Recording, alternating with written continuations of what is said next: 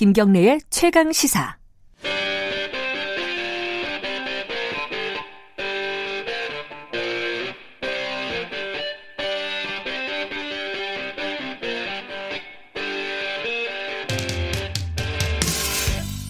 핫한 경제 사안 그 정수리에 침을 꽂는 경제 직설 시간입니다. 이번 주부터는요 매주 화요일로 자리를 옮겼습니다.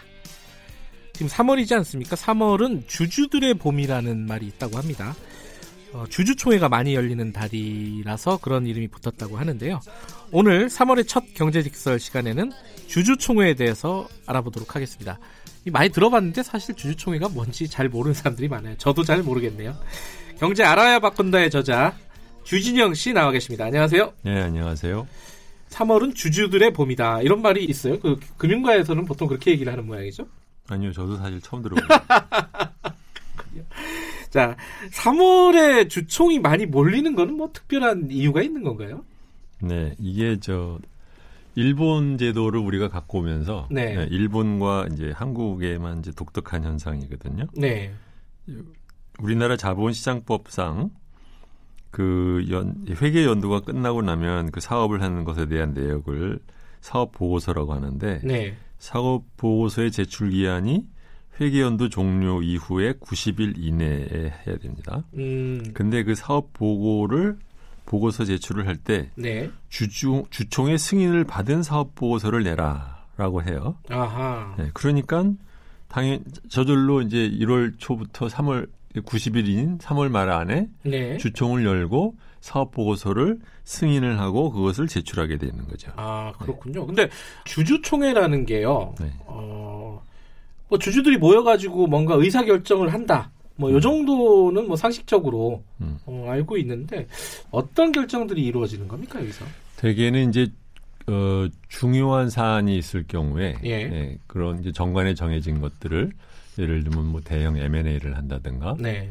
뭐 이런 것들을 할 때 이제 분사를 한다든가 네. 이런 식의 소위 말하면 이제 기업의 그 생명의 줄에 해당되는 것들 중요한 사항들을 음. 이제 주총에서 하고 네.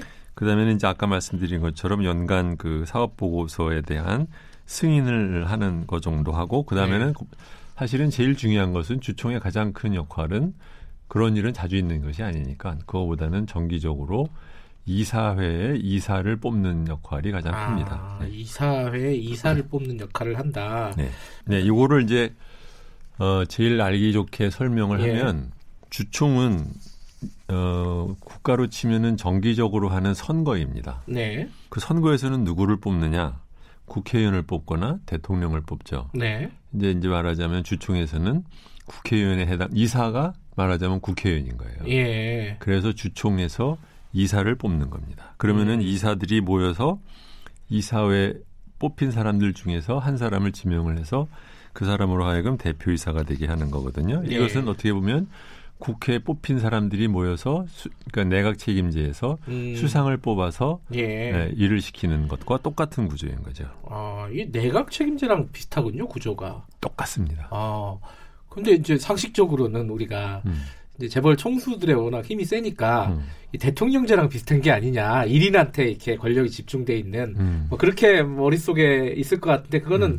어, 전체, 전체적인 시스템을 보면은 오히려 대통령제보다는 내각 책임제에 가깝다. 기업- 원래 법의 에, 음. 취지는 내각 책임제로 되어 있는데 예. 이제 한국의 경우에는 이게 이제 일당 내각 체제인 거죠.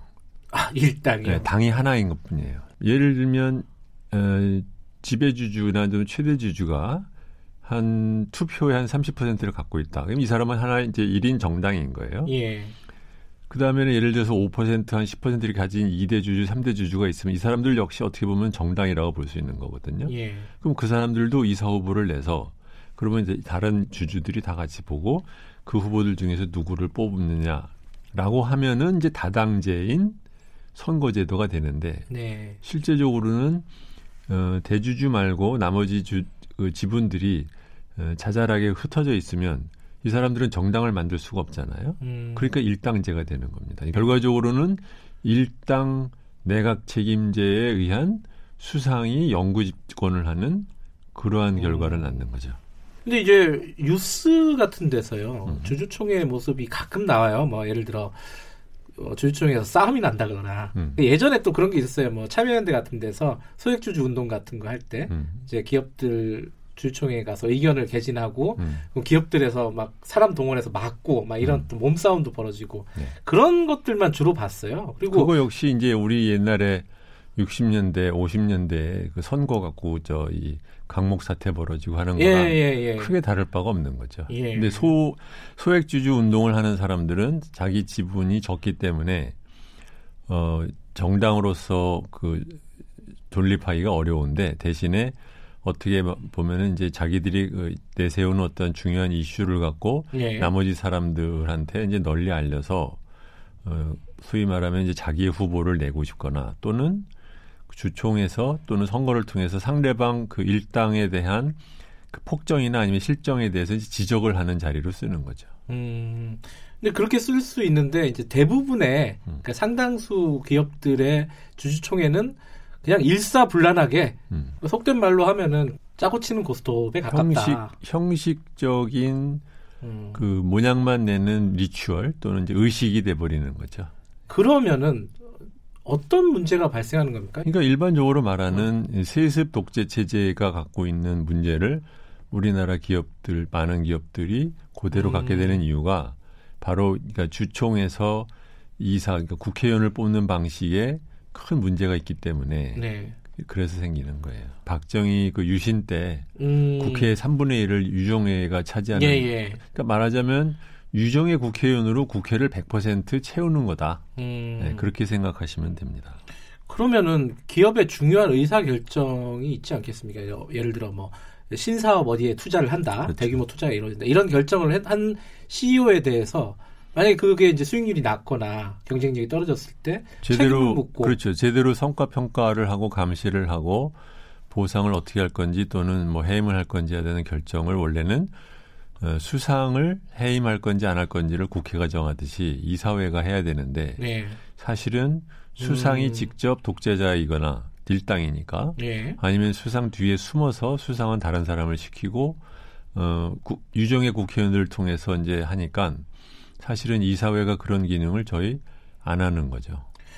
그두 가지 의문이 생기는데요. 한 가지는 아까 이제 주총은 결국 표 대결이잖아요. 주, 주, 주식을 누가 많이 갖고 있느냐 네. 이건데 아까 말씀하신 우리의 재벌 체제의 어, 총수들이 갖고 있는 지분이 실제로 대기업에서 많지가 않잖아요. 네.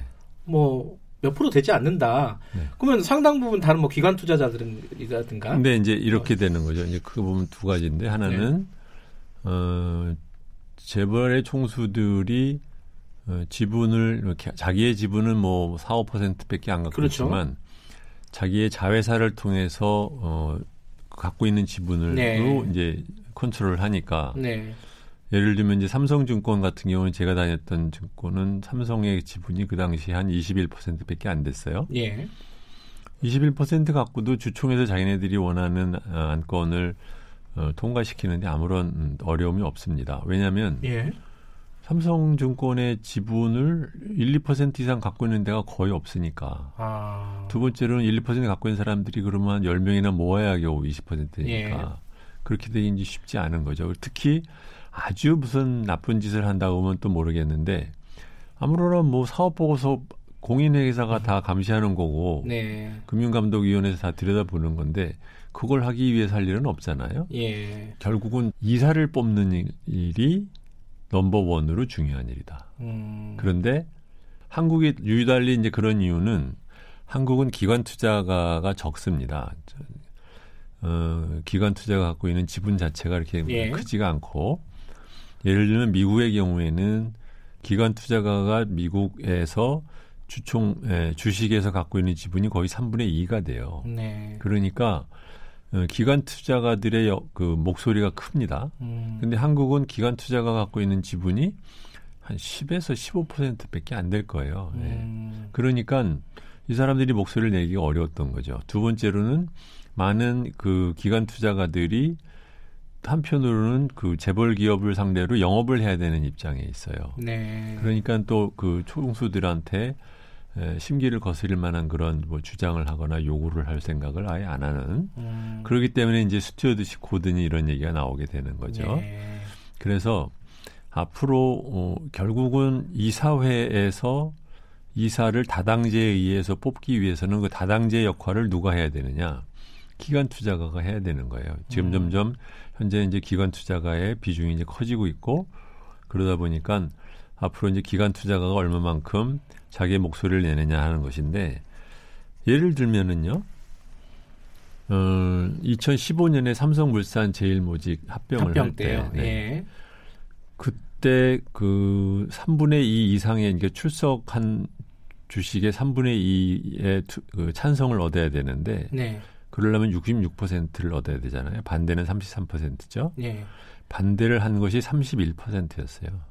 음. 그러니까 2%만 넘었어도 누군가가 기관 투자에 빠져나왔어도 부결이 되는 거였거든요. 네. 놀라운 사실은 그 당시에 우리나라의 기관 투자가 중에서 그 합병에 대해서 반대를 했던 기관 투자가는 딱 하나 있었어요. 그게 저 제가 사장하던 하나투자증권이고 나머지 아. 모두 다 아, 찬성을 한 거죠. 국내 예. 기관 투자가는. 그럼 반대표는 어디서 나왔을까? 외국 기관 투자가들과 음, 소액 주주들 중에 일부. 예. 가 반대를 한 거거든요. 그러니까 이런 거를 보더라도 우리나라 기관 투자가들이 소위 정당으로서의 역할을 안 하고 소위 말하면 자기들이 이제 2당, 3당, 4당, 야당이라고 하면 예. 야당이 지금 일당 여당을 눈치를 보고 여당 하자는 대로 따라다니는 거거든요. 우리나라는 음, 그거를 바꿔야 되는 거죠. 그 국민연금의 지금 stewardship code 강화한다 이게 또 이래저래 논란이 많은데 음. 주진형 씨 입장은 보다 더 강화돼야 된다 주총에서 목소리를 제대로 낼 수 있도록 그거를 내지 않는 한 네 어, 재벌 개혁이라는 거 또는 네. 우리나라 기업 개혁은 아예 불가능합니다. 이게 지금 네. 이 말씀을 오늘 이제 드리는 바로 이유가 우리나라는 이제 그동안 한 25년 동안에 이제 재벌 개혁 운동을 갖다 많이들 했잖아요. 예. 실제적인 성과는 거의 없어요. 음, 거의 없게 되는 이유가 바로 이 그 파워 스트럭처에서 네. 이 정치 제도에 해당되는 의회에 국회의원을 뽑는 정당이 없기 때문에 선거에서 항상 질 수밖에 없는 거예요. 음, 그러니까 뭐 소위 일당 독재자한테 좀 망신이나 주고 챙피나 줄 수 있을지는 모르지만 네. 그 사람들을 진짜 움직이게 할 수 있는 힘이 하나도 없는 거거든요. 네. 그게 이제 하나 있고 비록 그 일당 그 독재를 하는 쪽에서 네. 지명을 한 국회의원이라 하더라도 명색이 사회이사인데 그래도 좀 약간 국회의원으로서 역할을 좀 하려고 하느냐 음, 뭐안 한다는 거죠 그거 역시 어쩌다 그 사회이사 시켜준 덕분에 에, 월급에 좀, 좀 생활에 도움이 되는 교수들이며 퇴물 관료들이 그 시키는 대로 그대로도 하고 앉아 있으니까 그러니까 유정의 국회의원 하는 짓이랑 똑같습니다. 사회이사가 말하자면 크게 보면 독립성과 전문성인데 네. 우리나라 소위 그 권력에 붙어 사는 지식이나 전문가 그룹이라는 게 알아서 기는 경향이 워낙 문화적으로 커서 그런지 그 사람들이 이렇게 자기 목소리를 내는 경우는 이제 많이 없죠. 그럼 사회이사를 뽑는 것도 이제 주주총회에서 뽑는 거 아니겠습니까? 그렇죠. 예. 그럼 그 제도도 조금 어떤 변화가 필요한 거 아닌가요? 제도적으로 변화를 하기는 어려워요. 아. 왜냐하면은 어 이거는 어떻게 보면은 이제 근본에 해당되기 때문에 예. 그러면 이제 다른 나라를 보죠. 다른 나라 역시 그 문제는 있어요. 뭐냐면 이사회 멤버를 에, 경영자의 이제 친구들 또는 아는 사람으로 이제 구성이 된다라는 비판들은 있거든요. 예. 예.